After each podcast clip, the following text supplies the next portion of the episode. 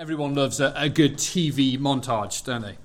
In a few weeks' time, many of us will be watching England, or potentially somebody else, lifting the Rugby World Cup. And at the end of the show, there'll be a montage. And they'll show the glorious moments of the competition. They'll show the best tries and the tackles, the winning moment. They'll show the fans in the stands, you know, those that have spent thousands of pounds to go over and watch their team. And it will be, maybe in some small way, glorious. I remember when I first fell in love with the montage. It was the summer of 2000, the Sydney Olympics down in Australia, and Sir Steve Redgrave, just Steve then, won his fifth consecutive gold medal in the rowing. And they showed a montage at the end of the programme, and they showed him at the moment 4 years previously where he'd said, you know, if anybody sees me in a boat again, they can shoot me. And then they showed, you know, a montage of him in training and all the sweat and the effort that goes in. They showed him on the start line, concentrating and yet evidently nervous. And then they showed the moment as the boat crossed the finish line first and Pinsent goes up there and jumps in the river. And I remember that because of the song. The song was by a band called Green Day. I think if you're about my age, Green Day is sort of a punk band. But this one song called Good Riddance has got the sort of the chorus. It goes like this. It's something unpredictable, but in the end it's right. I hope you have the time of your life. Okay? No applause, thank you. Thank you. That's for you, Luke. That's for you, mate. It's very not like the rest of Green Day's songs. But that line, I hope you have the time of your life, that desire, that description that goes with a montage of the greatness of this world that we live in and the moments that we're experiencing, that is something like what the preacher here, Solomon, or somebody taking on Solomon's persona, that's something like what he's doing here, the times of our lives. And it's the full picture though. It's the picture of the great and the hard, the good and the bad, the smiles and the tears, the moments of genius and the moments of sheer ineptitude. This is the poem that he gives us, a poem that was once put to music by The Birds. Is that right, Steve? Is that what the band, people of a different generation may know that song. The times of our lives. Let's read it again, that poem that he starts chapter 3 with. There is a time for everything, and a season for every activity under the heavens. A time to be born, and a time to die. A time to plant, and a time to uproot. A time to kill, and a time to heal. A time to tear down, and a time to build. A time to weep, and a time to laugh. A time to mourn, and a time to dance. A time to scatter stones, and a time to gather them. A time to embrace and a time to refrain from embracing. A time to search and a time to give up. A time to keep and a time to throw away. A time to tear and a time to mend. A time to be silent and a time to speak. A time to love and a time to hate. A time for war and a time for peace. The preacher is looking at the breadth and length of life, and he notices how in every day and every moment and every season, there is a time where it feels right, where it fits. As he looks around at his own life and the lives of everybody around, he says there is these times, things just work. This is how things are supposed to be. There's a rhythm, there's a cycle. And he includes opposites, killing and healing, war and peace. He includes beginnings and endings, which is where he starts, isn't it? A time to be born and a time to die, the very start, the very end. And he includes things that are either or, silence and a time to speak. And all of this is wrapped up in 14 pairs of options, 2 lots of 7, which if you were, you know, a Hebrew scholar in here, you'd read that and go, oh, he's trying to tell us something there. 7 is the Hebrew number for completeness or perfection. And he's using this form of this poem to say, this is everything. This is the summation of all that is our life in this world. Our lives are made up of a cycle of times, or a cycle of moments, good and bad, loud, quiet, building and breaking, mourning and dancing. And there's a reason that this poem is so popular. Not just with Christians, but with people generally. There's a reason that a pop band can make this a best-selling single, because it resonates with all of us.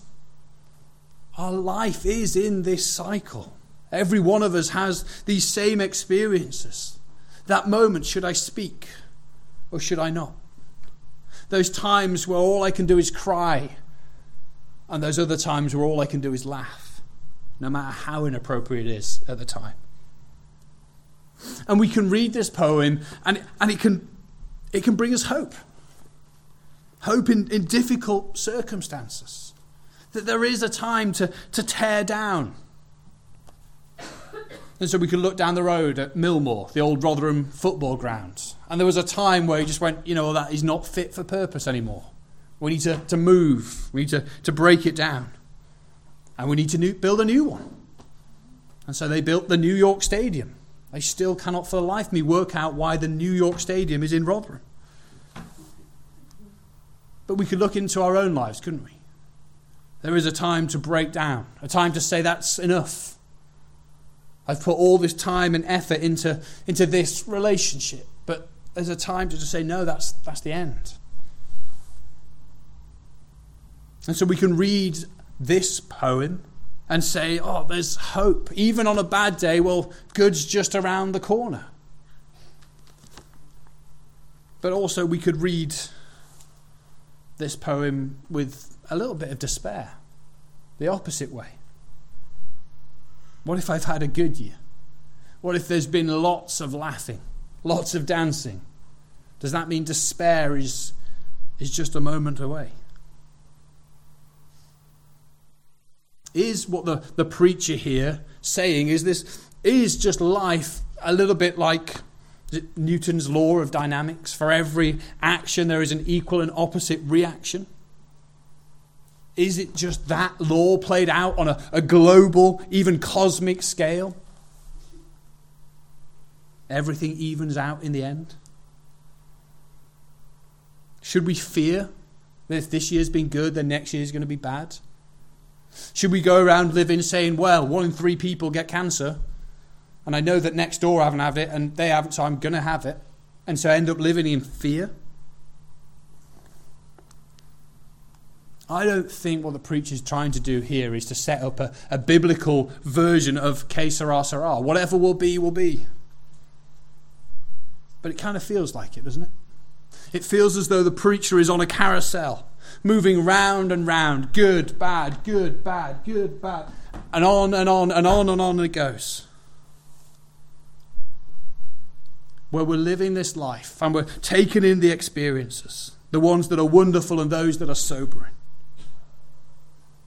But the problem is that if we stop at verse 8, we end up where the preacher ends up. Look at verse 9. What do workers gain from their toil? What do we get from living in this world? A bit of good, a bit of bad. A start and an end. It's just true for everybody. This poem is not satisfying. It doesn't give us a purpose for life. It doesn't give us a direction for life. Just a description of life. What is my next moment? What is my next season? What is the right time? Who decides? Is it me? Is it you? Well, after this beautiful poem, let's see where the preacher takes us next. From the times of our lives, he goes to the God of all times. So let's move down to verse 10. I have seen the burden God has laid on the human race. He has made everything beautiful in its time. He's also set eternity in the human heart. Yet no one can fathom what God has done from beginning to end. I know that there is nothing better for people than to be happy and to do good while they live. that each of them may eat and drink and find satisfaction in all their toil. That is the gift of God. I know that everything God does will endure forever. Nothing can be added to it and nothing taken from it. God does it so that people will fear him. Whatever is has already been, and what will be has been before, and God will call the past to account. Notice here that as the preacher speaks to us, and to whoever his original audience was, he moves from saying there is, observing the world around. He says there is, a time for this, a time for that, a time for this and that. He moves to God has. There is to God has. What has God done? God has laid a burden on mankind. God has made everything beautiful in its time. God has set eternity in human hearts. God has given a gift for us to enjoy work and the toil that is in this world. He goes from observing to now really preaching. This is what God has done. Just flip back again to verse 9 though. Sense the note of exasperation in the preacher. What do workers gain from their toil? There's a time for everything, but so what? God, what are you doing? Because the poem might be beautiful, but life is not always so. God, what are you doing? He brings us back to the reality that this is not a world without God. I don't know where you've come from this afternoon. I know some of you are visiting us. Our world functions day to day as though there is no God. But the core central truth behind the Bible and what we believe as a church is that there is a God. And that changes everything. There is a world, the preacher says, where God is active. Where God is... Here's the biblical term. God is sovereign over all things. What does it mean to say God is sovereign? It means that God is king. That God is aware of all things and all people. That God is active in all things and in the lives of all people. And that God is purposeful in all things and in the lives of all people, including each one of us. That's what it means to say that God is sovereign. He is the active king. And one of the commentators puts it like this. He says the poem of verses 1 to 8 could describe a world without God, but it also accurately describes a world ruled by God and how God rules it. What does that mean? It means that you could read verses 1 to 8 about God. God is the one who gives life and takes life. God is the one who plants and the one who uproots. God is the one who kills and the one who heals. God is the one who tears down and the one who builds up. Life and death, war and peace. This is what God does in this world, in our world. This is what God does in the lives of people, in our lives.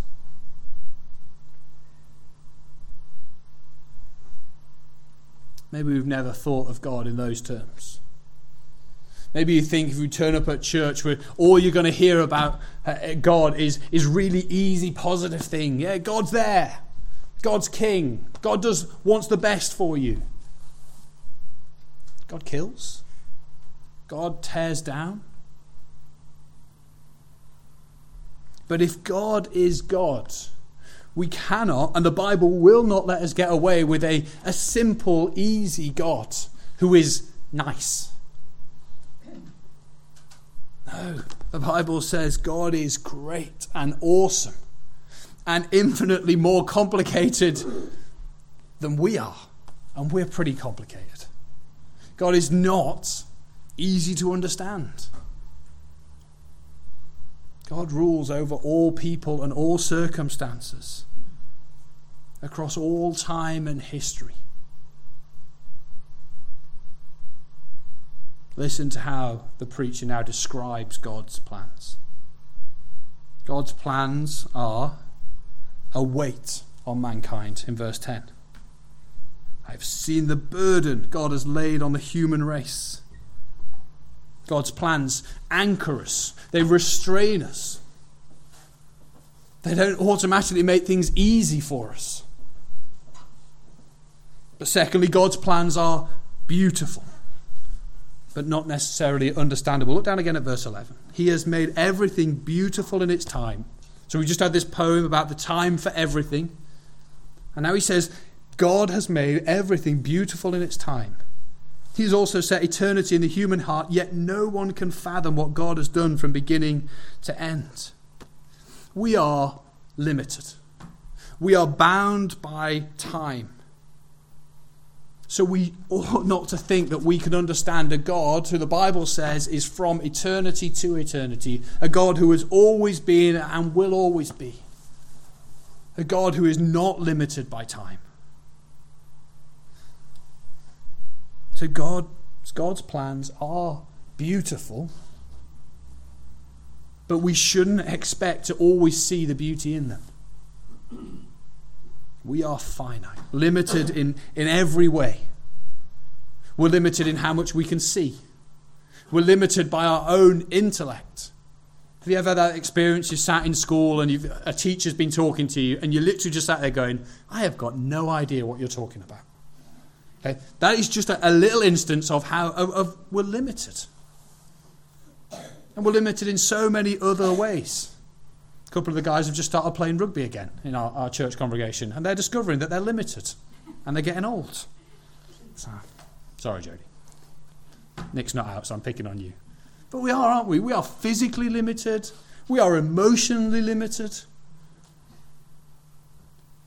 How can we realistically expect to understand all that God is doing in God's plans for us and God's plans in the world? We are limited in our ability to love. And we expect God to be the same. And we put our limited vision goggles on and we think, well, God's got to be able to work in a way that we can understand. And the preacher says, no, we can't fathom it. We can't get our heads around it. We can't take hold of God's plans. They are beautiful. They're wonderful. But we're not necessarily going to see it. So God's plans are a weight on mankind. They anchor, they restrain us. God's plans are beautiful, but not necessarily understandable to us. God's plans are good for us. Look down again at verse 13. That each of them they eat and drink and find satisfaction in all their toil. This is the gift of God. God is a giving God. His plans are designed to be a gift to us. He wants what is best for us. And God's plans, verse 14, are undefeatable. I know that everything God does will endure forever. Nothing can be added to it, nothing taken from it. God's plans are unchanging. They cannot be altered by us. Sometimes we feel as though if we make a mistake, if we make the wrong move, we will completely spoil all that God's doing. We're giving ourselves far too much credit.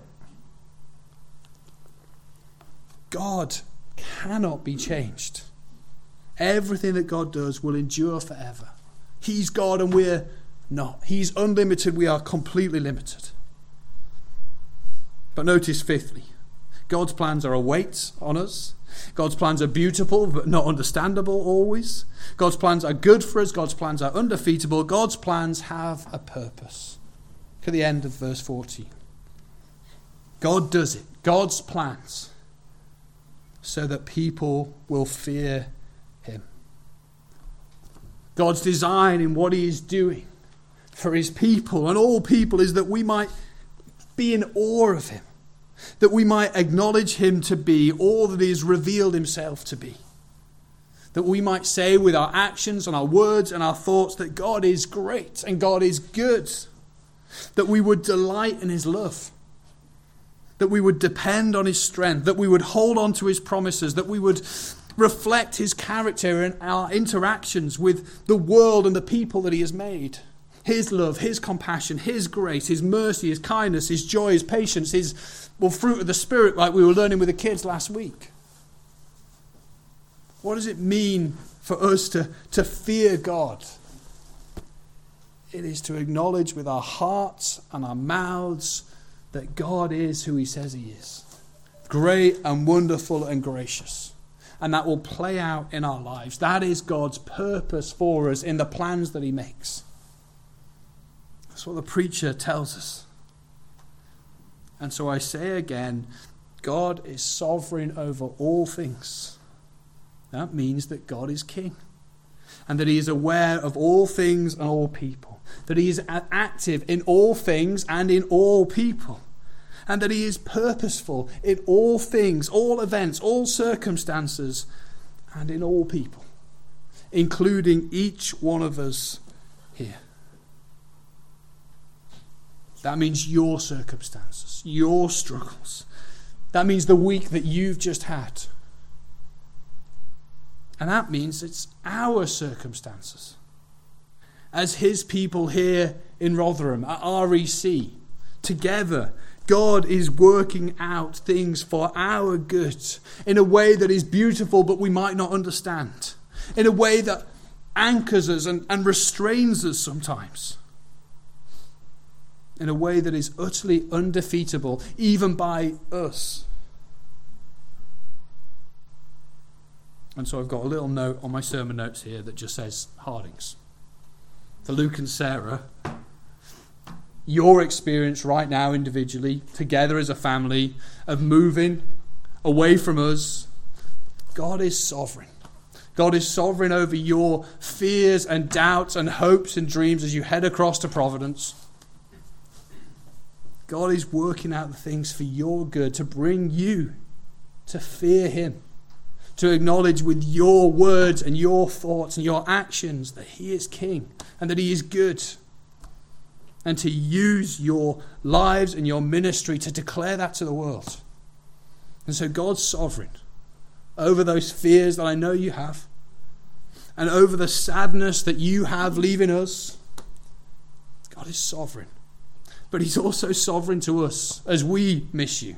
Even before you started crying, there was at least 3 had gone on the row in front of me.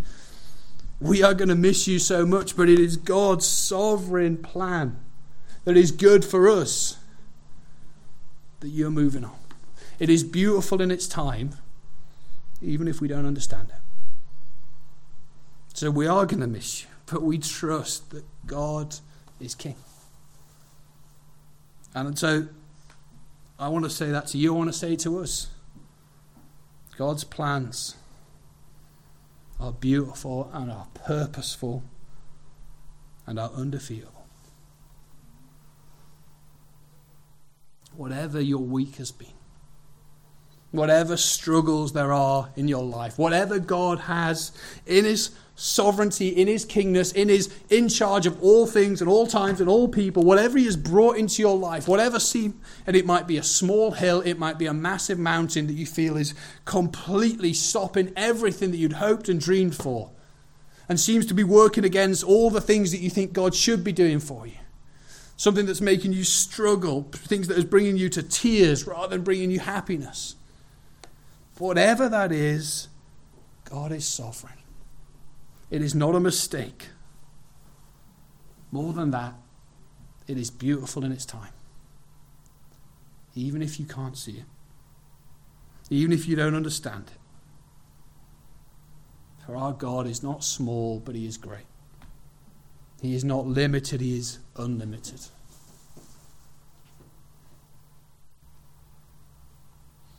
But the preacher doesn't stop there. Having established the sovereignty, the kingness of God, he asks 2 questions. A question in our time Verses 16 to 17, I saw something else under the sun. In the place of judgment, wickedness was there. In the place of justice, wickedness was there. And I said to myself, God will bring into judgment both the righteous and the wicked, for there will be a time for every activity, a time to judge every deed. As he looks out on the world and he sees a sovereign God over it, he says there's a problem because things are not as they ought to be.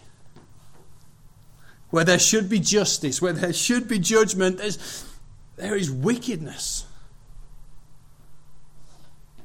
This is the preacher's response to a doctrine of karma. That basically good people get good results and bad people get bad results. He looks out in the world and says, there is a time for everything, and yet, it's not working. It's not working. Why is there wickedness instead of justice? In this cyclical, rhythmic world that he's described in the poem. And with the sovereign God over it all, why is there still injustice? And he looks at God and says, well, God will bring judgment. He must. He'll judge, verse 17, both the righteous and the wicked. For there will be a time for every activity, a time to judge every deed. We often have that question, don't we? Why is there still injustice? The Bible frequently asks that question. Where are you, God? What are you doing, God? What are we to do with that? Well, the preacher says we turn it back to God and we trust that he will judge, even if we don't see it now. Even in the midst of this world of times and seasons, we look and go, there's been far more mourning than there has been laughing. There has been far more weeping than there has been dancing. And the preacher says we need to trust. God will judge. Let me read to you from Acts 17. Therefore, having overlooked the times of ignorance, God is now declaring to men that all people everywhere should repent, because he has fixed a day in which he will judge the world in righteousness through a man whom he has appointed, having furnished proof to all men by raising him from the dead. One of the things that Ecclesiastes does to us, it poses questions, but doesn't answer them. And here he says, well, where's justice? And he says, God must judge because he's God and he's sovereign, but he doesn't give the answer as to how he will judge. It leaves us asking, it turns us towards Jesus. The answer's always Jesus. In Sunday school and in the main room. The answer's always Jesus. Jesus is the judge.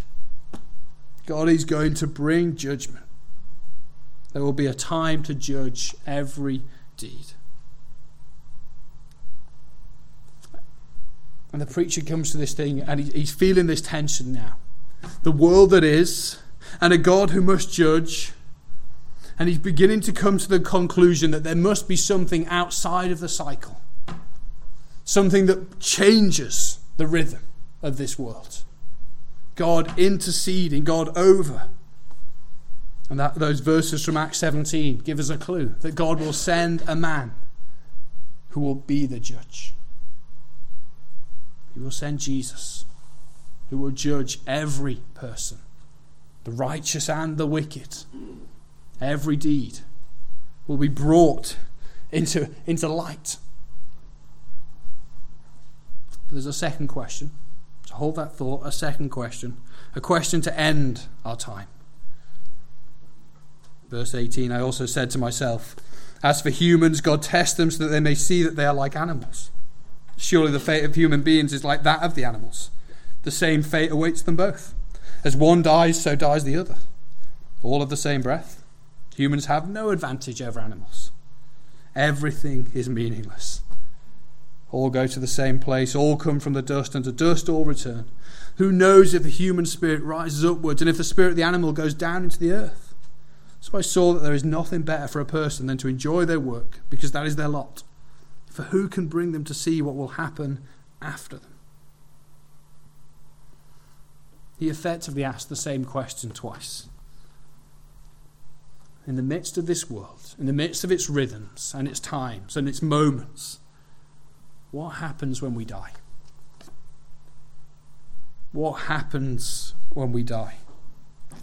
Who knows if the human spirit goes up or the animal spirit goes down? Who knows? What does happen when we die? It's a question that we all need to reflect on it, and Ecclesiastes is going to bring it back to us again and again. In my own mind, I was thinking, here comes our old friend death again. Preacher can't get away from it. What happens when we die? And he's bringing in, there's a moment for everything. There's a moment to be born and a moment to die. And God's sovereign, but there's injustice, and so God's got to sort that out. What happens when we die? Funeral words. If you've ever been to a funeral, heard these words: ashes to ashes, dust to dust. We return to from where we came from. Let me tell you, when you stand in front of hundreds of people mourning a life, you want to offer more hope than that. That we just start back at the beginning. We start as dust, we return to dust. What is the Bible's answer? Okay, all say it. What's the answer? Sunday school and here, what is the answer? Jesus. Okay. Ecclesiastes is driving us towards Jesus. Jesus is the answer, the resurrection. And so we find hope. The hope that the preacher is searching for, but he doesn't have an answer for yet. We find it outside a garden tomb in first century Palestine, outside of Jerusalem, as men and women come to see a body. And they come to a tomb with this heavy stone. It's supposed to be rolled over it, and it's been rolled back.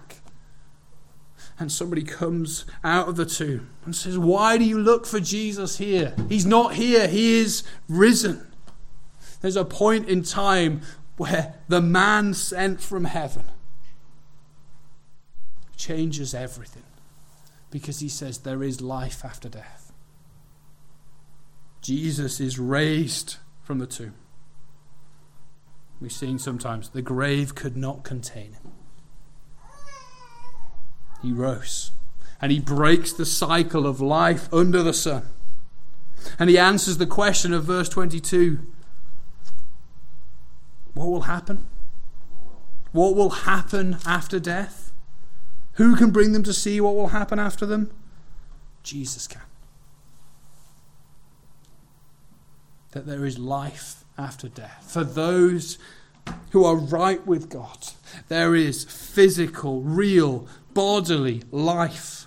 There is food eating, people embracing life. And it is a life without sin.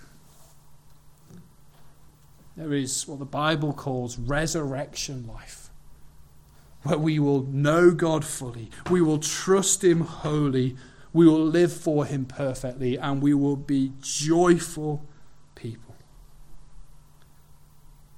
Because Jesus is the first. And all those who are trusting in him are carried with him through death to resurrection life. At the end of time. The preacher can't see the end of time, but we're given a glimpse in the New Testament. At the end of time, the New Testament gives us a montage, a glorious montage of the man from heaven who will be seated on a throne. And all peoples across all time and all history who have ever lived will acknowledge that he is the king. They will bow before him, and they will confess with their mouths that Jesus is Lord. For he is the one who's been raised to new life to live forever, as king of the new heavens and the new earth. And all those that are trusting in him will be with him. They will gather round the throne, and they will worship him.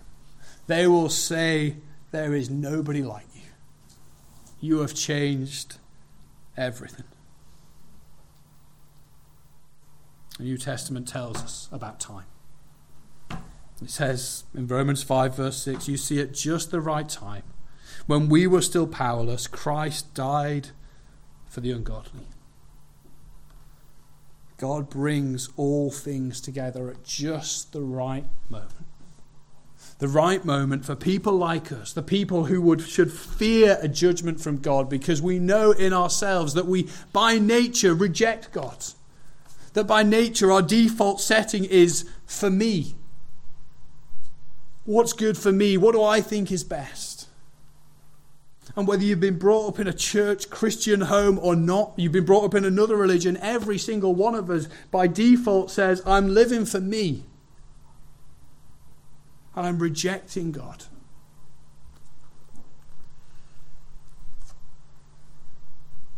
If there is a judgment, that will be the ruling for each of us.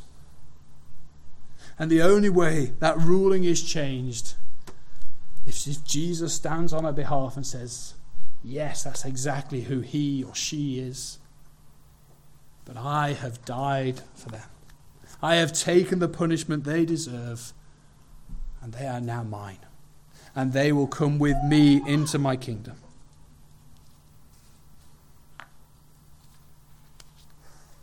God's purpose and his plans is to bring us to see Jesus. And to bring us to fear him, and to worship him, and to know him, and to love him. And the great proof that God is sovereign over all things is his work in Jesus. That at just the right time, Christ died for the ungodly. He died for me. And he raised Christ to life as the evidence that God can save people. That God can truly provide a happy, a glorious ending. So even in the midst of today's circumstance, even in this next week, if things get worse, we trust that God's great and glorious plan is to do us good, is to do you good. Listen to this verse of a hymn. Ye fearful saints, fresh courage take. The clouds ye so much dread are big with mercy, and shall break in blessings on your head. Judge not the Lord by feeble sense, idea that we are limited, but trust him for his grace. Behind a frowning providence, he hides a smiling face. If we are trusting in Jesus, no matter what the immediate circumstances look like, and no matter how hard they are, we trust that God is for us. And that he is working through these times, these moments, these seasons to bring us to himself. They are beautiful in their times, even if we don't understand it. Let me pray.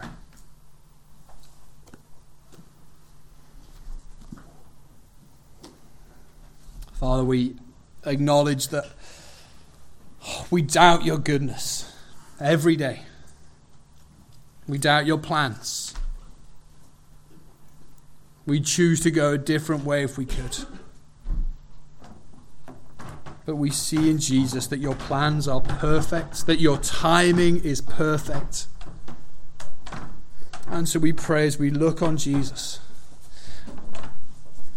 that we would trust you for tomorrow, that we would persevere, knowing that there is life after death.